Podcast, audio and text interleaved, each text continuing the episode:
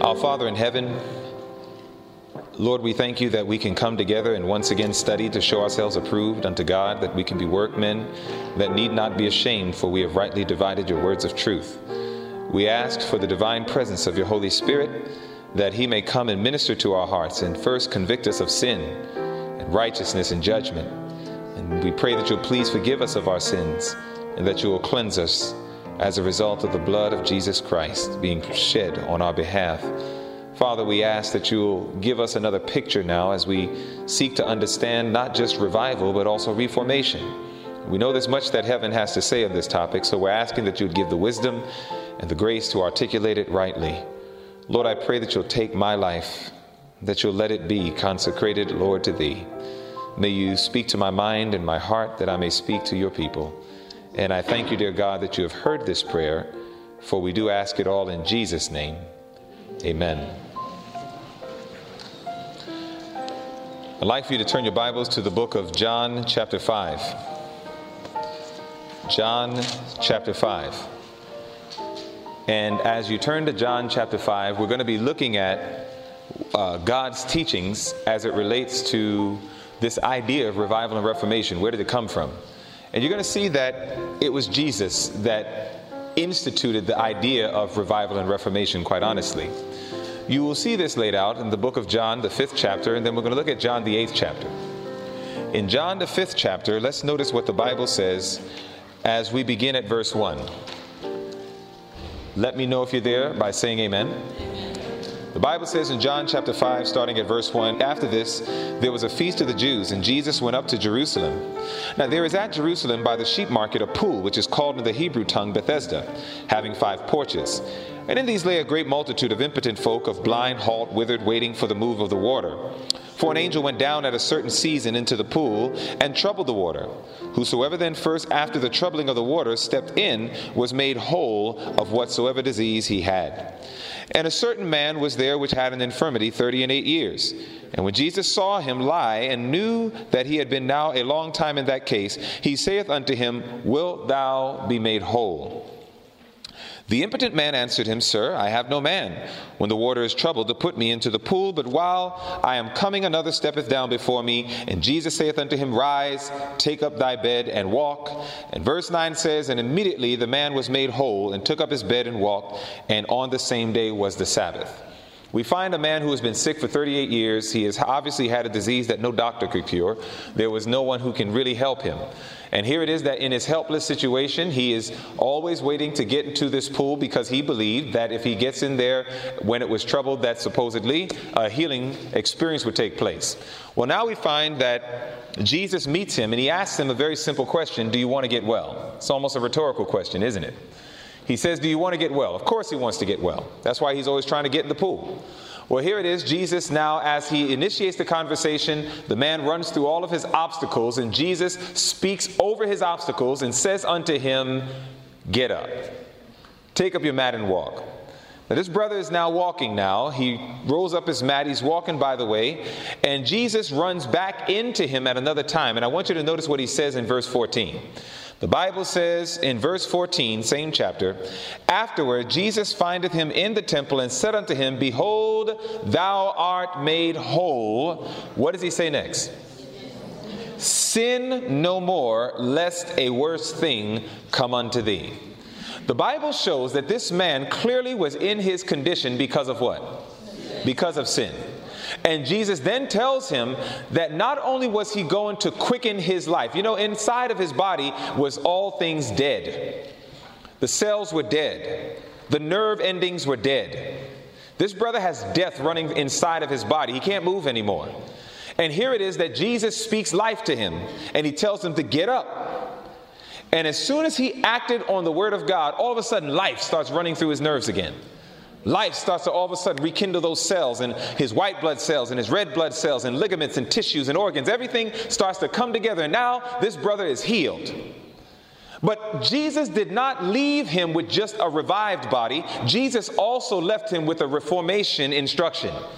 Jesus goes to him and he says, It is good that you're well, but go and sin no more. Lest a worse thing come upon you. It is in the mind of Jesus when he gives instruction that his goal, his objective is not just simply to revive, but also to reform. Notice what the Bible says in John the 8th chapter. John chapter 8, you know this story very well. This is the story of that woman that was caught in adultery. And you'll remember that as these men were trying to trap Jesus and, of course, incriminate him, it gets to the point that as Jesus now sees these people coming before him and they want to go ahead and trap him by the usage of this woman who was caught in the midst of sin, that the Bible says in John 8 and verse 7, look at what Jesus says. It says, So when they continued asking him, he lifted up himself and said unto him, He that is without sin among you, let him first cast a stone at her. And of course, he began to write on the ground, and you know the story. These men became very convicted because Jesus was exposing their sins while they were trying to condemn a sinner. And here it is that one by one they all leave, and it gets to the point that now Jesus and this woman are there together by themselves. In verse 10, you'll notice what Jesus says to her. It says, When Jesus had lifted up himself and saw none but the woman, he said unto her, Woman, where are those thine accusers? Hath no man condemned thee? Verse 11, she said, No man, Lord. And Jesus said unto her, Neither do I condemn thee. Now you got to understand what happened right there. This woman is waiting under the authoritative word of God to receive the condemnation that she deserved.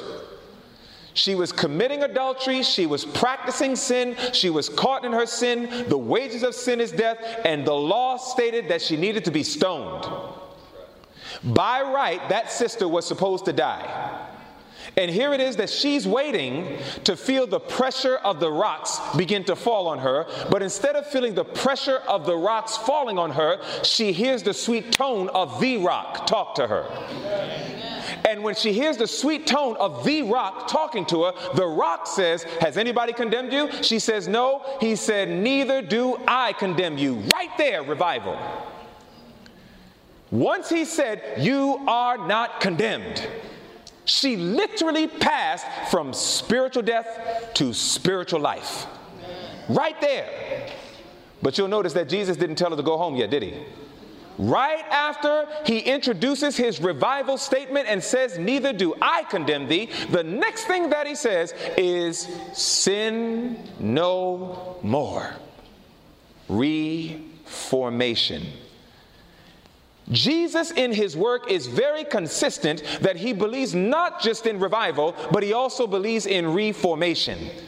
So, the concept and the idea of revival and reformation, though it is wonderfully and articulately and beautifully stated through God's servant, our prophet, brothers and sisters, I am letting you know that this idea came from the mind of Jesus. Jesus is the one that is responsible for bringing about revival and reformation. He is the one that put it even in Ellen White's mind to help us understand our great need. And therefore, this morning we studied about revival and what really constitutes a true revival. And we looked at some very key points, but now we are going to look at what is reformation. So I'm going to go back to this quote that we looked at earlier. Remember, we were reading from Christian Service, page 42, and it said, Reformation signifies a what? It's a reorganization, a change in ideas and theories, habits and practices. Reformation will not bring forth the good fruit of righteousness unless it is connected with the revival of the Spirit. Revival and reformation are to do their appointed work, and in doing this work, they must blend. And so you'll find that once an individual is revived, once an individual is quickened with spiritual life, the next step that God instructs is that they are to be reformed. There must be a change in ideas, habits, practices, and the list goes on. So, therefore, this morning, when you accepted the call to come into a true, rich, genuine experience of revival, God says that's the start, not the finish. The finish is that there must be a reformation. Now, I am so thankful that I see so many husbands and wives. I'm very thankful that I see families here, and I'm also thankful for the individuals because all of us have homes. And what's going to happen is when you go home what you want to do is make it a priority to say, what is it that needs to be reorganized about my home life? What is it about my personal life that needs to be reorganized? What are the habits and the practices and the things that I do right now that need to change?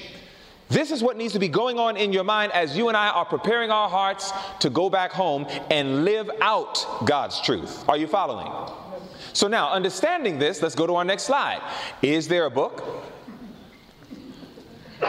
that we can study that can help us understand our need for reformation? What book do you think that is? Okay, I heard Daniel. What other book? Revelation. Sounds like a class that's learning. All right.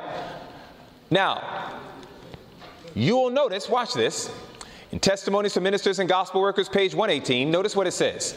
It says, The perils of the last days are upon us, and in our work we are to warn the people of the danger they are in. Let not the solemn scenes which prophecy has revealed be left untouched. If our people were half awake, if they realized the nearness of the events portrayed in the Revelation, a reformation would be wrought in our churches, and many more would believe the message. And so we find that it's not only that in the book of Revelation that we see a revelation of Jesus Christ that brings about a revival, but then we also read that there is a need to reform our lives so we can be prepared to meet with the one who has revealed himself to us. Are you following? When you study the book of Revelation, brothers and sisters, and when it begins to tell you about all these several events that are taking place, and Revelation 13, as you know, is a very high key chapter in the book of Revelation. It warns us about that final crisis, as Ellen White puts it. And, brothers and sisters, when we're dealing with this mark of the beast issue, we must understand that this is a final test for God's people. We are told in Great Controversy, page 605, that this is a final test that is going to be coming to God's people. And as a result of that, that means that all the tests of life right now are what we would sooner call pop quizzes. All these challenges, everything that always tries us and pulls at us to see how we're going to respond to it and will we respond to it in the manner of Christ. These are pop quizzes, if you will, but this great crisis of the Sunday law, this great crisis of the mark of the beast, brothers and sisters, this is the final test. And Revelation 13 spells it out to you and I, and we have already been told in inspiration that it's not just. Last night I said the, the majority of the religious world, I was being kind. I showed you last night that it's the majority of the religious world that will be lost. And we showed that from the Bible, didn't we? We saw it right there in Matthew, the seventh chapter, verses 21 to 23. And we saw that Jesus is going to say to a whole bunch of religious workers, He's going to say to them, I never knew you. But then we saw in verses 13 and 14 that that majority of religious workers is none other, it, it, was in fact a majority because it said many will go to destruction, few will have eternal life. And anytime you compare many with few, many is the majority. But, brothers and sisters, it's even more clear according to inspiration. In volume 5 of the Testimonies to the Church, page 136, we are told that at the time when God's law is most despised, God's prophet says at that time when the majority forsake us. We are told that the majority of those, I want you to think about that 17 million seven day Adventists worldwide, the majority are going to turn their backs on Jesus. That's serious business.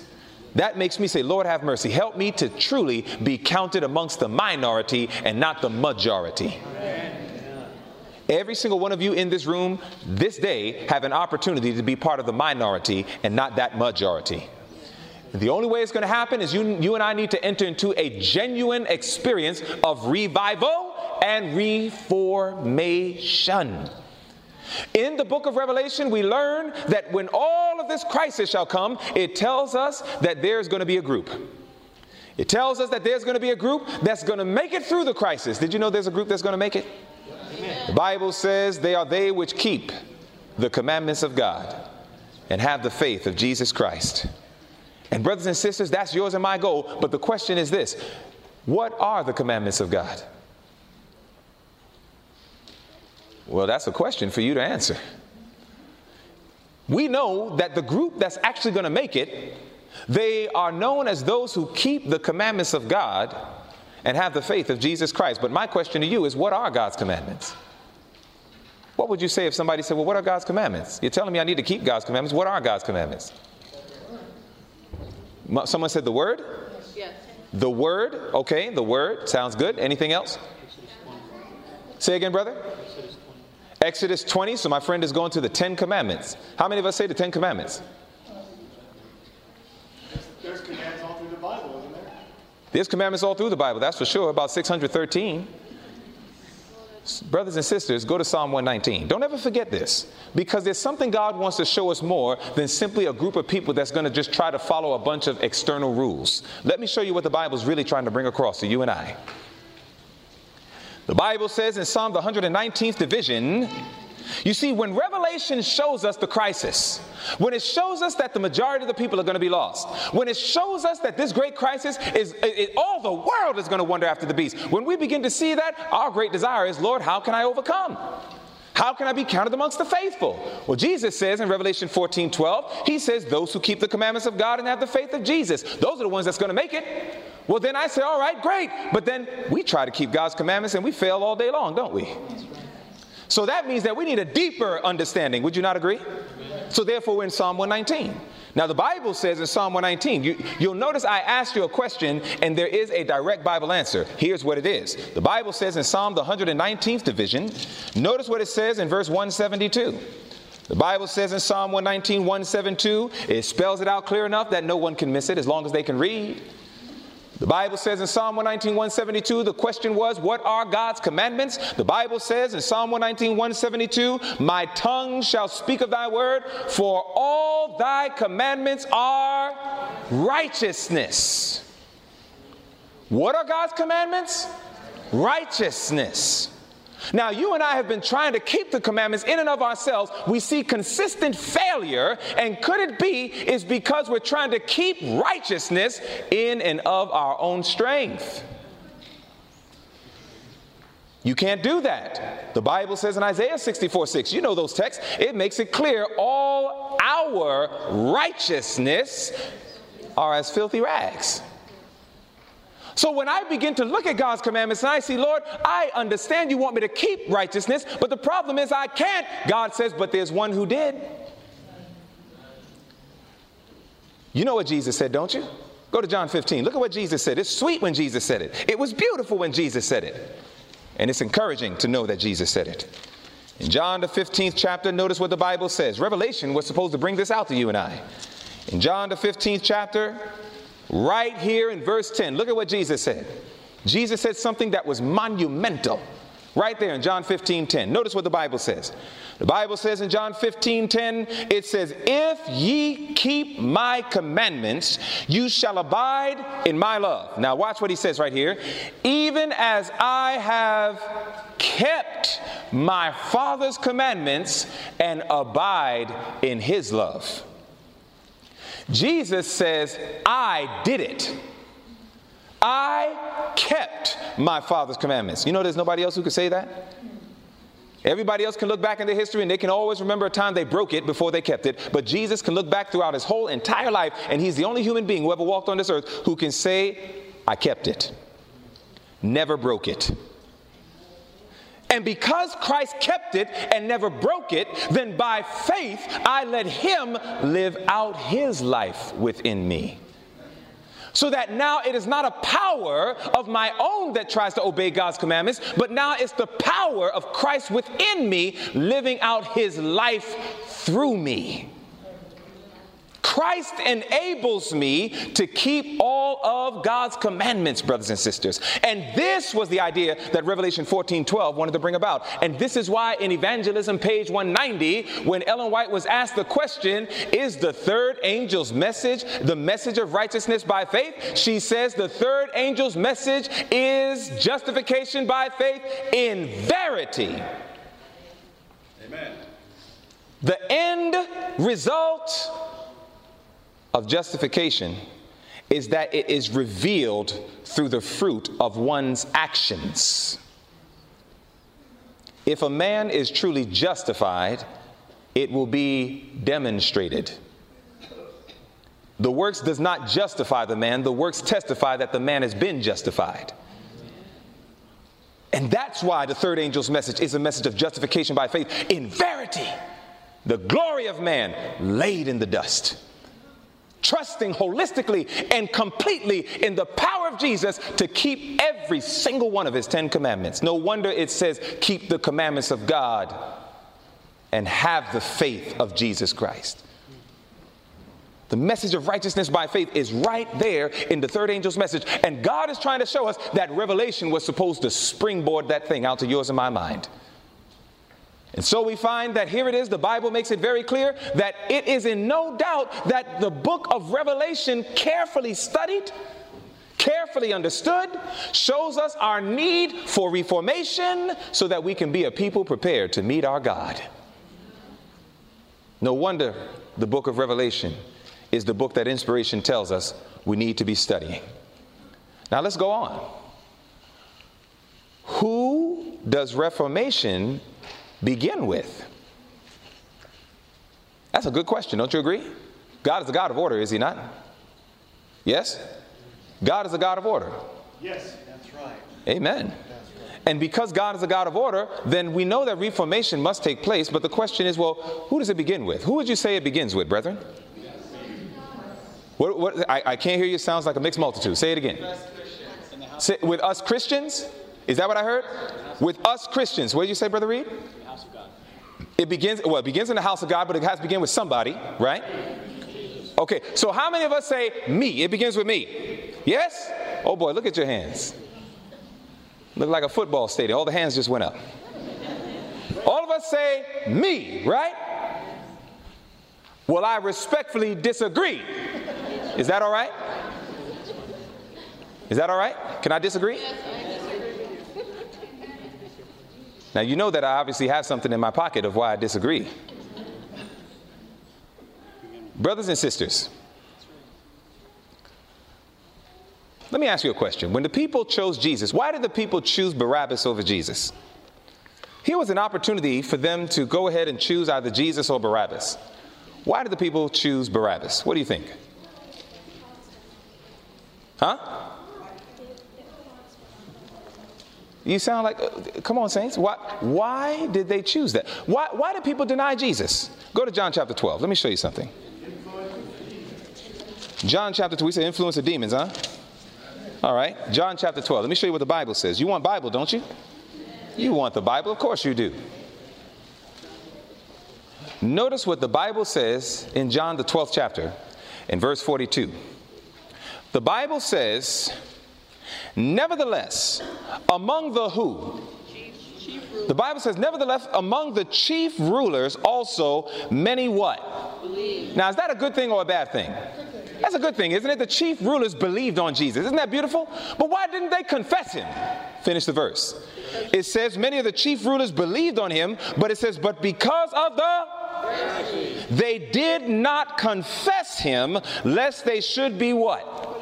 Put out of the synagogues. Why did the people reject Jesus? It was because of the leaders. Why did they ask for Barabbas? The Bible literally says because the leaders were the ones persuading them. In other words, God has always understood that if He wants a message to come to the church, it must first come to the angel of the church, the messenger, the chief messenger, the leader. Because once a message comes to the leader, then it can have an effect upon the people. Go to the book of Second Chronicles, chapter 12. Notice. This is true for bad and it's true for good. I'll give you both. Second Chronicles, chapter 12. Watch this. In Second Chronicles chapter 12, right here, we will notice something that happened here that's, that's, that's not very good at all. We're in Second Chronicles chapter 12, and I want you to see something the Bible says. Second Chronicles chapter 12, notice what it says right here in verse 1. It says, And it came to pass when Rehoboam had established the kingdom and had strengthened himself, what did he do? He forsook the law of the Lord, and how much of Israel with him? All Israel. So, what did the people naturally do? The, na- the people naturally followed who? The leader. Do you see that? How about when Josiah was king? When Josiah was king, how old was he? He was eight years old. And then when he was 12 years old, Josiah went and he began to do a tremendous reform amongst the people. Did the people follow in line with Josiah? Yes, they did. So, do you see the effect that the leaders have upon the people? Yes. So, again, if reformation were to begin in the house of God, if it was to begin with God's church, who do you think God is really focused on on reaching first? Leaders. Now, you're ready for the quote. The ministers must be converted before they can strengthen their brethren. They should not preach themselves, but Christ and his righteousness. A reformation is needed among the people, but read it with me, but it should first begin its purifying work with the ministers. Is that clear? I like clear. I like clear. Volume 1 of the Testimonies to the Church, page 469. God makes it clear, brothers and sisters, that the reformation work must begin with our ministers. One of the great reasons that our churches, you know, there's something that takes place in Adventism that quite honestly disgusts me. I will do meetings and I will preach the word by the grace of God. And typically you sit down with people, and people will tell you all sorts of bad things happening in their church. But then you go to them and you say, Oh, that's terrible. When's the last time you talked with your minister about that issue? And it gets as silent as it is right now. We will know how to meet in groups. We will know how to meet in cliques. We will know how to meet with everybody else except the person God told us to meet with. When you read Matthew, the 18th chapter, carefully, the Bible is explicitly clear that when we see a brother fall, or when we see them in a fault, or when they are in error, or when they have done something that has offended us, the Bible says, go to that person. But we have taken ministers and we have put them on such a level that sometimes we feel like they are beyond correction. And we don't go to them. You have no idea how many times. I remember one time there was a minister, we were teaching the truth as it relates to uh, uh, the nature of Jesus Christ. And we were teaching the truth from the Word of God that Jesus had the nature of Adam after the fall. And that's the truth. And we were teaching that, and what the minister would do is we would teach that. We were just teaching it in a Bible class. And we were teaching in a Bible class, and the next thing you know, there was a, a, a, the minister would come up on the pulpit, and on the pulpit, he would say, There are these people teaching Jesus had the nature of Adam after the, after the fall. Well, let me show you. And he would give all these quotes. And he would give quotes from the Spirit of Prophecy, especially from the Bible commentaries. That's where all the folks always go. Bible commentaries, volume, Bible commentary 5, Bible commentary 7. And I'm not afraid of those quotes because all you got to do is read it right. And if you read it right, I can show you from that quote that Christ had the nature of Adam after the fall. Now, he would go ahead and he would quote those things. He would quote it over and over and over again, and he would try to warn the people from the pulpit. He wouldn't sit down with us. He wouldn't sit down and talk with us. He would just try to fight us from the pulpit. You know how many people do that today? They fight all their battles from the pulpit, the place where the gospel was supposed to be preached. And instead, they're fighting each other from the pulpit. Well, here it is that we got to a point that we said, we need to talk to this gentleman. And we all agreed and covenanted together, prayed together, and said, let's go talk to him. And, and I wasn't privileged to be in that meeting, but a couple of the other brothers in our class did, and they sat down with the minister and they began to talk with him. And they said, Why are you fighting truth? They just came to him face to face, one on one. They said, Pastor, why do you keep fighting truth?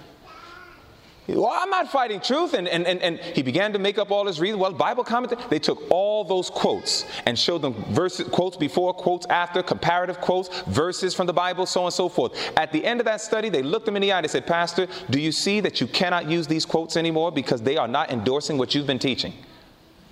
The pastor said, Yes, I see it. They said, Can we have an agreement that you will not do this anymore? Brothers and sisters, that pastor agreed. Oh, it gets sweeter than that. The pastor came back to a Bible study that I was doing. I was doing a Bible study at that church again, and we started teaching. And I was teaching on a whole different topic, totally independent on the subject of the nature of Christ. And I saw the pastor raise his hand. When he raised his hand to make a point, I got nervous. I said, Oh Lord, please don't let this man start. And, you know, I mean, I'm, I'm thinking this in my mind, like, Lord, I pray this is not going to turn into, you know, Elijah and the prophets of Baal. and, you know, but he raised his hand. He said, I have a point. I said, Yes, Pastor, go right ahead. And he said, You know, inspiration makes it so clear. He said, It's right before the whole class. He said, Inspiration makes it so clear that we can have victory over sin because Jesus came with the nature of Adam after the fall. And he said, and because Christ came in our circumstance and situation and he still made it by faith, we can have the same thing. I said, Pastor, high five to you. I said, that's what I'm talking about. In other words, don't judge people. Sometimes we will not go to ministers and talk to them and redirect them or sometimes correct them because we feel like, oh, they're not going to listen to me. Oh, they're not this, that, and the other. You're only saying that because you're probably thinking to go in your own strength. But if you go to them in love, if you go to them deep in prayer, trusting that the presence of heaven walks with you in that room, you sit down with those ministers and you talk to them and you plead with them, you pray with them, and you biblically correct them if they're wrong. There may be some that actually will respond to the truth and respond favorably. So, therefore, there is no doubt that there is a need for a reformation to take place beginning with the ministers. But, brothers and sisters, we got to understand sometimes we ask for stuff. I remember times I was straight up a fool. I was always this bold guy. God has really tempered me. You are literally watching a far more polished Dwayne Lemon because I was a whip cracking brother, and I'm serious about that. I remember one time a church invited me, uh, my church, my own church, not the one I'm at now, but one I was before, and, and I was doing Bible studies, and they got mad at me, some of the elders, they got mad at me because I was doing a Bible study during the time they were doing Bible study. I said, well, listen, I said, these are young people, they're not interested in your study and they're breaking the Sabbath. So I just wanted to go ahead and get their attention so I could at least study with them and engage their minds on the Lord's Day. Well, they said, well, no, policy and procedure says that you are not allowed to go ahead and, and, and do this. Policy and procedure says that you should just go ahead and, and, and cooperate and let there be one Bible study. I said, you don't seem to believe that when it comes to Sabbath school. I said, You don't seem to believe that when it comes to the prison ministry getting up right in the middle of divine service to go out and do another ministry. I don't see you correcting them, but you're correcting me. So I said, So what's going on there? So they said, We need to have a meeting with you. So they came inside of the room. I came inside the room and they were all sitting down. It reminded me so much of the scenery of John chapter 2 and, and so on when Jesus was right there before that Sanhedrin. And, and I'm just looking at them and I'm just like, What do you have to say to me? And all I had was my Bible in hand. And I said, You show me from the scripture any error that I've committed. And all of a sudden they would start talking policy and procedure. And I said, You know, you remind me of those whitewashed sepulchres that Jesus talked about. And I remember, I, and I remember I used to just blast them, blast them. And one time an elder came up to me. He came up to me and he says, You know, we don't appreciate what you said. I said, I'm sorry you feel that way. And then he said to me, He said, You know, you cut the legs of the elders. And that's what he did. And he walked in my face just like that. He said, You cut the legs of the elders. And he went in my face like that. And I looked him in the eyes. And my first reaction was, I said, Let me tell you something. And I remember walking back in his face. And immediately he backed up. And it was immediately like the Spirit of God said, Son, son, you're out of control. And I realized, brothers and sisters, I said, Father, I need your help. I got a firecracker attitude. I said, serious. I said, I need your help with this thing. And it was through some praying and reading that God began to show me that in Steps to Christ, page 12, when Jesus rebuked the Pharisees, it said he had tears in his voice. And God was saying, Son, tears were nowhere near your voice or your eyes. You were angry. And you can never correct out of anger. All it does is it invites the presence of Satan. And I began to see that, and you know what I did? I called those elders together. And I said, I stand before you all because I'm here to let you know that I apologize. I said, I disrespected you. I said, it was wrong. And I'm asking you to please forgive me. And what I realized, brothers and sisters, is that sometimes we try to correct ministers, and even though our content is right, many a times our spirit is all wrong. So when we say, oh, the ministers won't listen, sometimes you really got to check yourself and ask yourself, well, what was your attitude like? What was your content like? Were you thoroughly and in the Spirit of Christ coming to these individuals to try to redirect and correct and to admonish and to encourage them to be faithful? And you'll be amazed, brothers and sisters. I've had ministers fight against present truth. I've seen ministers fight against country living. I've seen them fight against so many things. And after we begin talking and dialoguing and so on, the same ones who were the enemies of truth became advocates of truth. I've seen it. So, therefore, I believe that this can happen. But we must understand it has to start when you know that there are ministers that are going around leavening God's church and God's people. Brothers and sisters, we need to love them enough to hold them accountable. That was one of the most sweetest things that Elder Ted Wilson said at that general conference in session when he spoke. He said, Hold your ministers accountable. I said, Yes, sir. and you'll be amazed at what God will do. So, therefore, yes, the reformation work must begin, but it must begin with the ministers. Now, if the minister refuses, brothers and sisters, let me tell you something that's powerful. When you go to them one on one, Sometimes we get together and we have our little talks and we talk about, oh, the church is being leavened. Oh, things are being torn away and all these things. And we wonder, why is it that God isn't doing anything? Let me tell you one of the reasons why. Could it be that we've tied his hands? I often ask people, okay, you have a problem with your minister. Here's my question Have you followed the full counsel of Jesus when it comes to dealing with the ministers or dealing with anybody? And I'm talking about Matthew 18. Have you gone to them one on one? Nine times out of ten? No. All right. Have you gone with a witness? With the witnesses that the, that the Bible says to bring? Nine times out of ten? Nope, haven't done it. I'm saying, how can you expect God to act? If God were to act, then God would be insubordinate to his own word. If you really want to see God act, go to them one on one. If they won't listen, bring the witnesses. If they won't listen, you go ahead and bring it before the church. And let me tell you something M.L. Andreasen had that problem.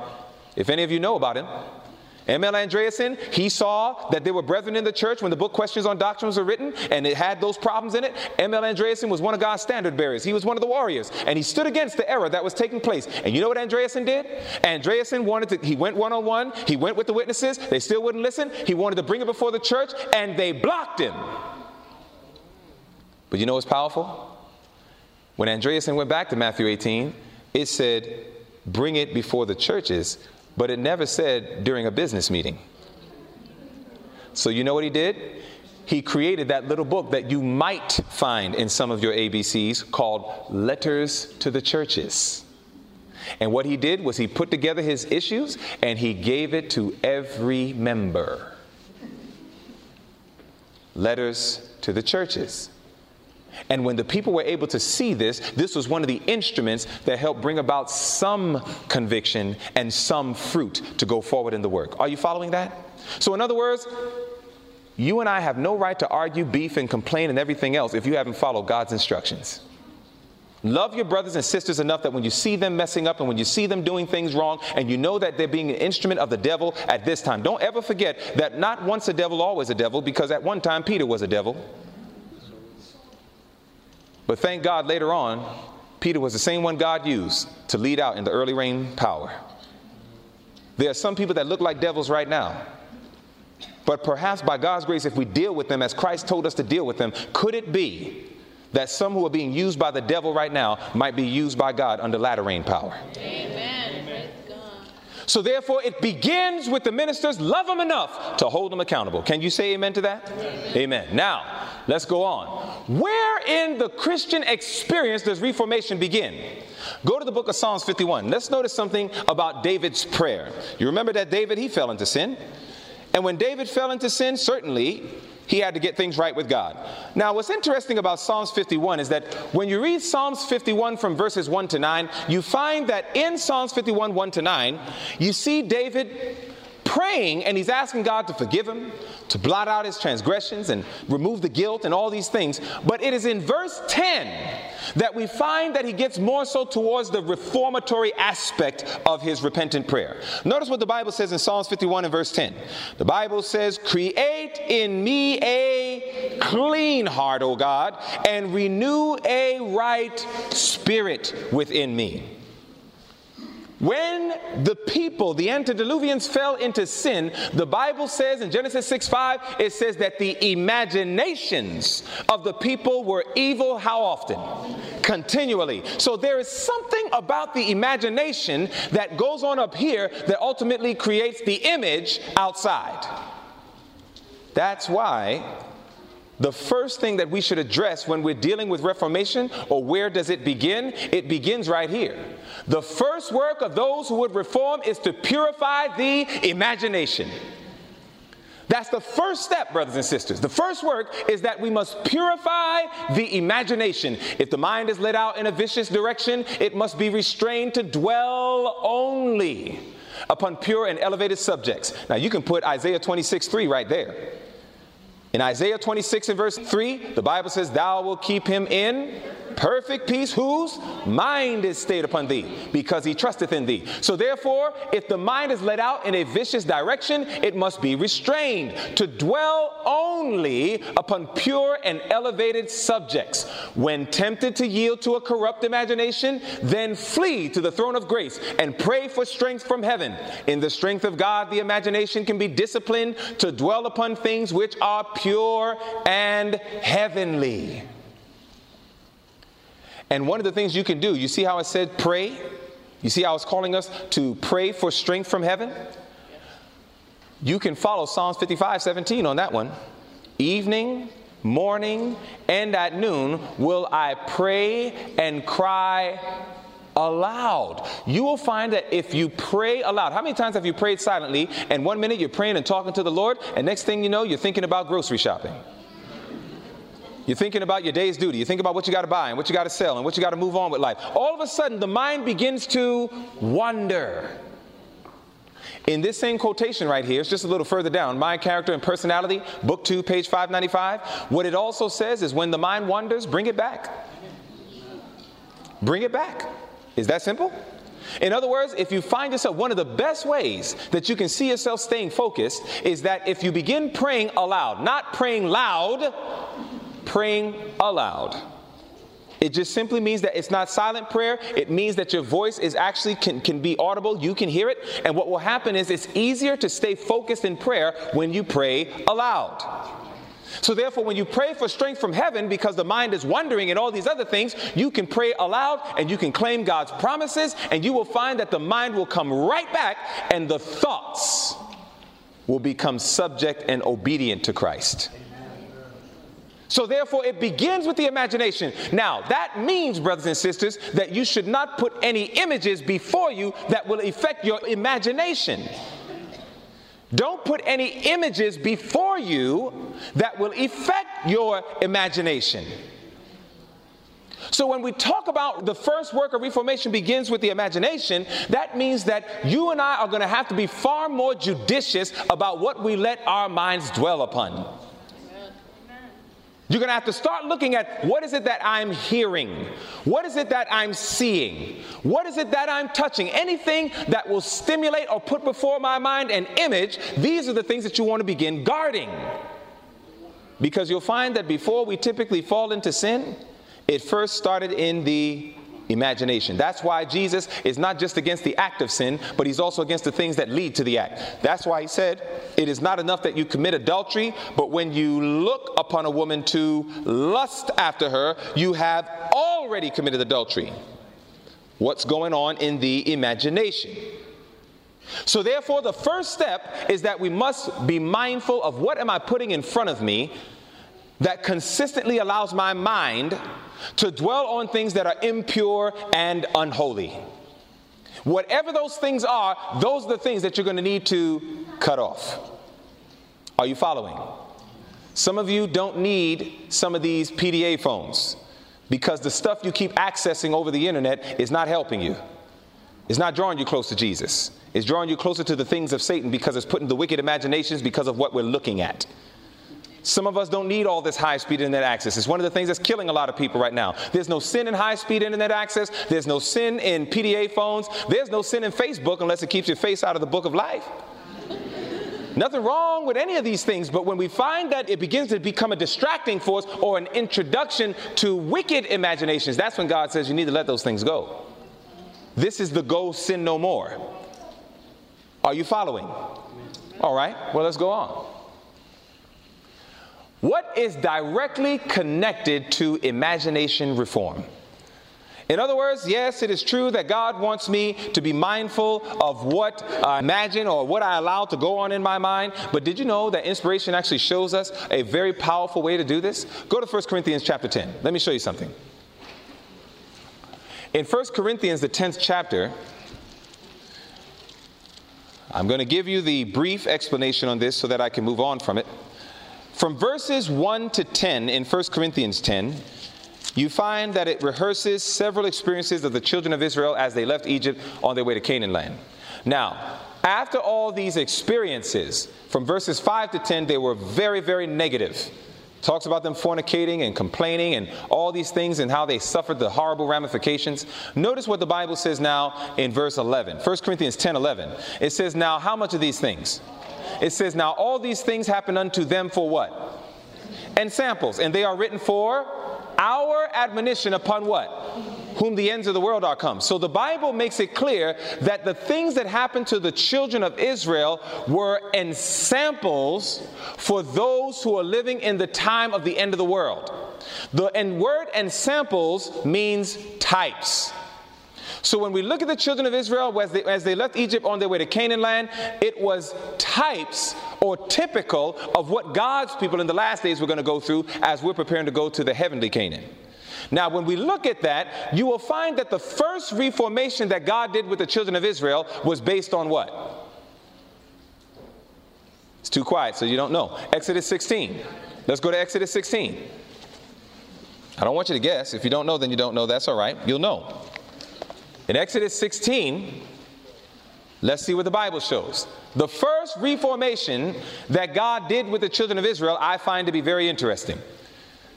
Notice what the Bible says. Exodus 16, we're going to start right here at verse 1 and we'll take it to verse 4.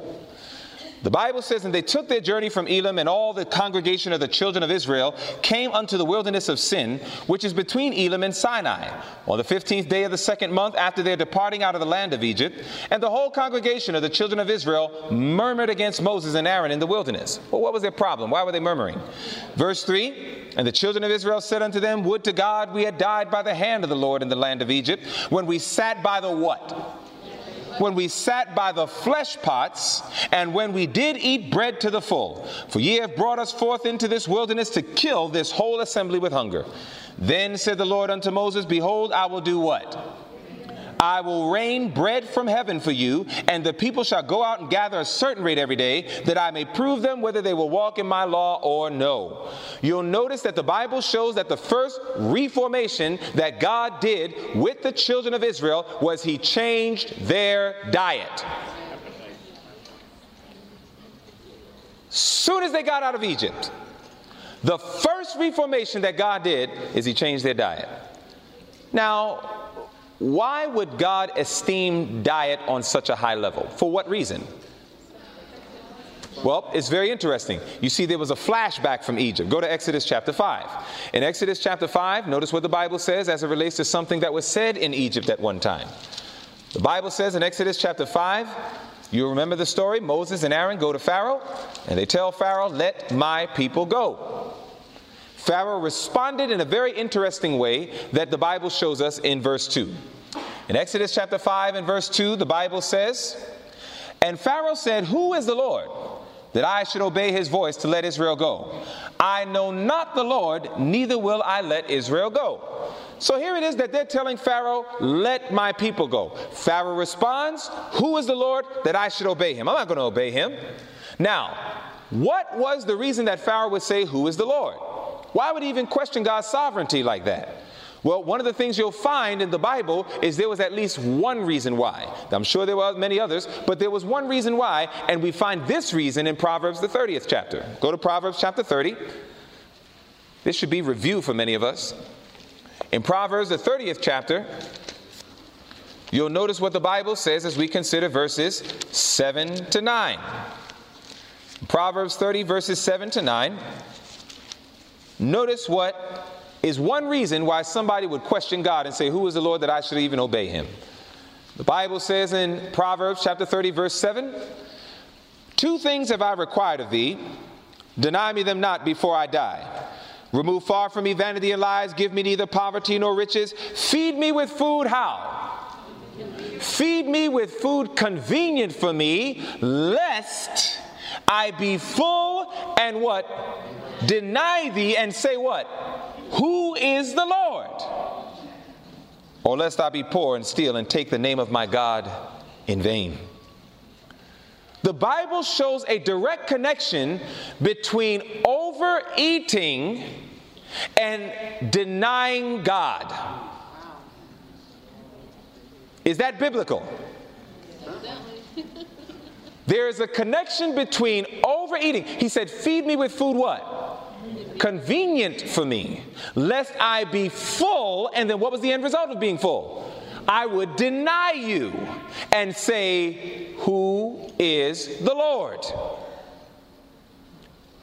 You see, a lot of people do not believe that their eating and drinking habits. Now, are we family? Yes. Are we? Fa- you sure? Because you know, some of you know I don't look like you, but we're still family. Is that right? Yes, you do. You know we're family. Yes, you do. Now watch this. Watch this. We are family because the blood of Christ is thicker than any other biological blood that humanity has. I look at you as my brothers and sisters. You think I'm calling you brothers and sisters for fun? No. You are my brothers and my sisters. All right, now watch this. You know one thing about family is family can talk. Is that right? Family can talk. I'm going to ask you a question. I'm asking you to be honest with me as family. How many of you honestly believe that your eating and drinking habits do not affect your salvation. Let me ask that question again before you raise your hands. How many of you honestly believe that your eating and drinking habits do not affect your salvation? We're family. How many of us would be honest and say, Yeah, I don't believe that. I don't believe. Thank you. I appreciate that. Is there anybody else? I appreciate that. Appreciate that. Anybody else? Anybody? Okay, another hand there. All right. Anybody else? All right, good. Anyone else? All right, another hand. We're kind of doing that. Don't worry. It's fa- we're family. It's all right. We're family. Thank you. We're fa- hey, we're family. I don't mind you making a mistake in here. What I don't want you to do is make a mistake out there when you're working with a soul. Amen. How many of you honestly believe that your eating and drinking habits affects your salvation? How many of you by the raise of hands believe that? Okay, it's a pretty larger number. All right? How many of you have no idea? Raise your hand. I don't know. Okay.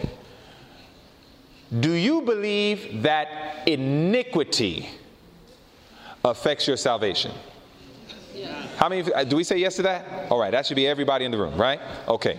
Now, we know that iniquity affects your salvation because in Isaiah 59 and verse 2, the Bible says, But your iniquities have separated between you and your God. So, iniquity is the reason we're separated from God, all right? Okay, so we are in agreement that iniquity affects our salvation, yes? All right, let's go to Ezekiel 16. We're going to read Ezekiel 16, we're going to read it slow. Now, in Ezekiel 16, we're going to notice what the Bible says. I especially want my friends who have raised their hands to say, hey, you know, I, I'll be honest with you, I don't believe my eating and drinking habits affects my salvation. So we want to talk about it from the Word of God. Now, look, in Ezekiel 16 and verse 49, let's notice what the Bible says. We're going to read it slow. In Ezekiel 16 and verse 49, behold, this was the what? Iniquity of who? thy sister Sodom. Stop right there. Now, thus far, we just read in the beginning of the sentence, this was the iniquity of thy sister Sodom. So whatever comes after the sentence, we know is what was called what? Iniquity. What's the first thing on the list? Pride. So, do you believe that pride is iniquity? Yes. Yes. yes. Will pride separate us from God? Yes. So, does pride affect your salvation? Yes. What's the next thing on the list? Fullness of bread. Fullness of bread. Wait a minute. What's that? What's that? That's overeating. That's overeating. What does the Bible call overeating? In, no, no, no. I'm not, at, not the verse. What does the verse call overeating? iniquity. Iniquity affects what? Your salvation. So, therefore, I ask you the question again Does your eating and drinking habits can it affect your salvation? Yes. Yes. Yes. Now, the whole reason why is because, you know, th- th- I have some quotations, but it's not on this slideshow that we have. But I have some quotations where it shows you, but I'm in Loma Linda, you guys know this, I would imagine. There are all sorts of studies that show that that chemical called dopamine, you study that, right? Dopamine, doctors, anyone in here? And when you study about dopamine, you know that dopamine is used for cognitive functions, and we know that dopamine helps as it relates to uh, ability to make decisions, ability to see things and understand things clearly. I mean, dopamine is very important. Well, what happens is when a person overeats, it causes dopamine disorders. The person is not able to make right cognitive decisions.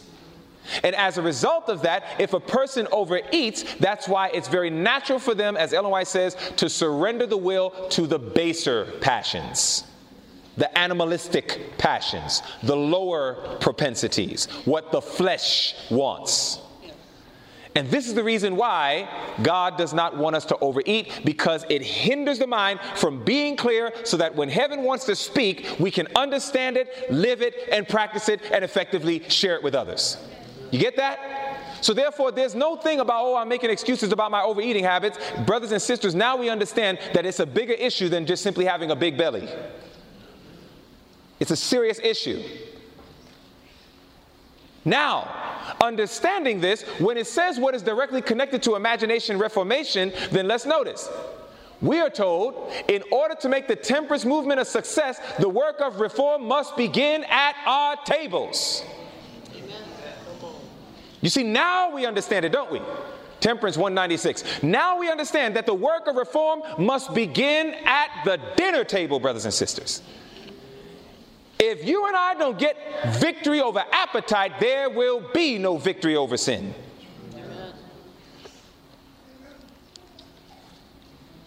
You understand that? If you and I don't get victory over appetite, there will be no victory over sin you have to take more seriously these binges that we have. Jesus wants to give us power that we can overcome the calls even of the flesh. And therefore, the work of reform begins at the table. Don't you love this? I mean, God loves us so much that He's literally walking us step by step on how to experience true reformation. God says, yes, it's going to start with the imagination, but one of the things that directly affects the imagination is how we eat. How we eat. That directly affects the imagination. Someone asked a question, they say, well, why does reform practically we begin with food? It's very simple. Because, brothers and sisters, erroneous eating and drinking results in erroneous thinking and acting. You get that? We just went through those scriptures. Erroneous eating and drinking results in erroneous thinking and acting. This is why we have to understand the connection between diet, the mind, and the body. By the way, what is the great issue? What's the great final crisis all about? The, the, the great issue between the commandments of God and, and, and, and the mark of the beast and all those things. Is it all based on the law of God? Is the final crisis based on the law of God? Yes, it is, right? Well, how do you serve the law of God? Well, go to Romans chapter 7. Romans chapter 7. Notice what the Bible says. In Romans, the seventh chapter, you will find that the Bible tells us exactly how we serve the law of God. The Bible says in Romans, the seventh chapter, first sentence of verse 25. First two sentences, rather, it's two points. The Bible says in Romans chapter 7 and verse 25, how do you serve the law of God? The great crisis is over the issue of the law of God. Notice this. It says in Romans 7 and verse 25, I thank God through Jesus Christ our Lord. So then, with the mind, I myself serve the law of God. What do you serve the law of God with? Your mind. Brothers and sisters, that's why God changed their diet. When God changed Israel's diet as they left Egypt on their way to Canaan land, God was preparing their minds for what they were about to receive at Mount Sinai. You read that in Counsels on Diets and Foods 374. Now, now it makes more sense when in Daniel chapter 1, one of the first things that Satan wants to do is he says, feed them the king's meat. If God gave them healthy food to prepare their minds to receive the truth on Mount Sinai, then certainly Satan wants to give them unhealthy food so that their minds will be debilitated, so that they will not faithfully follow God. I appreciate Elder Randy Skeete when he brought out a most profound point. You'll remember that there were three things that Babylon wanted to change with God's people. You, and they're all in Daniel chapter 1. Babylon wanted to change their curriculum, their education, teach them the learning of the Chaldeans. But Daniel didn't protest. You read nothing in, anywhere in the Bible where Daniel protested against false education. Why? Because he was already rooted in true education. But then they also wanted to change Daniel's name. Daniel didn't protest. You read from Daniel 1 to Daniel 12. No protest. Why? Because Daniel says, Look, I know my name. That's why every time Daniel gets to speak, he says, I, Daniel. I, Daniel. Me, Daniel. He never said, I, Belteshazzar. He didn't, not once. They called him Belteshazzar. But when Daniel get a chance, he said, I, Daniel. That's my name. He understood his name. So no protest. But when they changed Daniel's diet, that's the first time Daniel protested. Daniel said, We will not eat the king's meat. Why did Daniel protest that? Because Daniel understood erroneous eating and drinking results in erroneous thinking and acting. And when you are subject to the powers of Babylon, you need to think and act real clear and straight. But notice it doesn't stop here because erroneous eating and drinking result in erroneous thinking and acting. But then you have to understand that thus actions repeated form habits and habits character. And by the character, our destiny for time and eternity is decided. Remember we talked about that? That's the quote. I told you, Christ Object Lessons 356. So understand that erroneous eating and drinking results in erroneous thinking and acting. Actions repeated form habits, habits form character, and by the character, our destiny for time and eternity is decided. This is why reformation must begin at the table. It prepares us for all the other reformations that need to take place. This is why we're told that if we eat all these different bad foods and so on and so forth, we shouldn't be leaders and, and, and so on. This is where all that comes from. Because God understands the effect of erroneous eating and drinking. And don't tell me about your culture. Because God gives counsels on spices. Some brethren, you know, I, have been invited to just about, I feel like I've been invited to every culture of churches under the sun now. And some cultures you'll find they, they love spicy food. They say it's part of our culture to eat this. Brothers and sisters, I have some news for you. The Bible says in 2 Corinthians 5:17, if any man be in Christ, he is a new creature. And because he's a new creature, that means he's entered a new culture. It's a superior culture to any other culture. Old things are passed away. Behold, all things are made new. So if you find that your old culture clashes with your new culture, the new culture is superior. And if the new culture says eating and drinking to the glory of God includes not putting things that will stimulate your blood and fever your blood and cloud your mind, then that means that it's got to go. You follow that? So don't use culture as a reason to practice things that are harming the body temple. Are you following?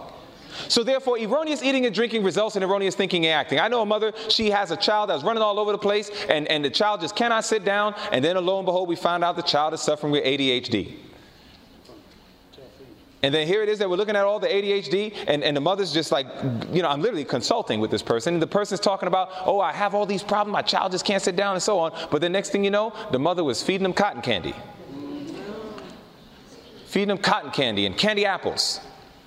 And I said, you know, I said, Have you ever looked up red number 40 and blue number 50 and all these different things? I said, you know, Those are all called food additives. I said, Do you know that food additives is one of the chief causes of ADHD from the food kingdom?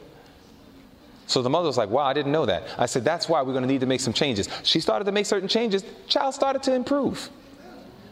So what we have to do is always be in the mindset of ascertaining the cause, brothers and sisters. There is there's literally certain things we are putting inside of our system that is one of the reasons why we cannot memorize scripture, why we cannot retain information, why we always find ourselves struggling to apply Bible truth, giving in to the lower propensities, the baser passions. Sometimes it's what we're putting right inside of our mouth. This is why God wants us to understand. Erroneous eating and drinking results in erroneous thinking and acting, and actions repeated form habits, and habits form character, and by the character, our destiny for time and eternity is decided. And this is why, brothers and sisters, we're going to take a break, and we're going to talk a little bit about God's food manual. We're going to take ourselves a 10 minute break. And we're going to come back and we're going to talk about God's food manual. There are going to be some wondrous things out of the Word of God that He will show us.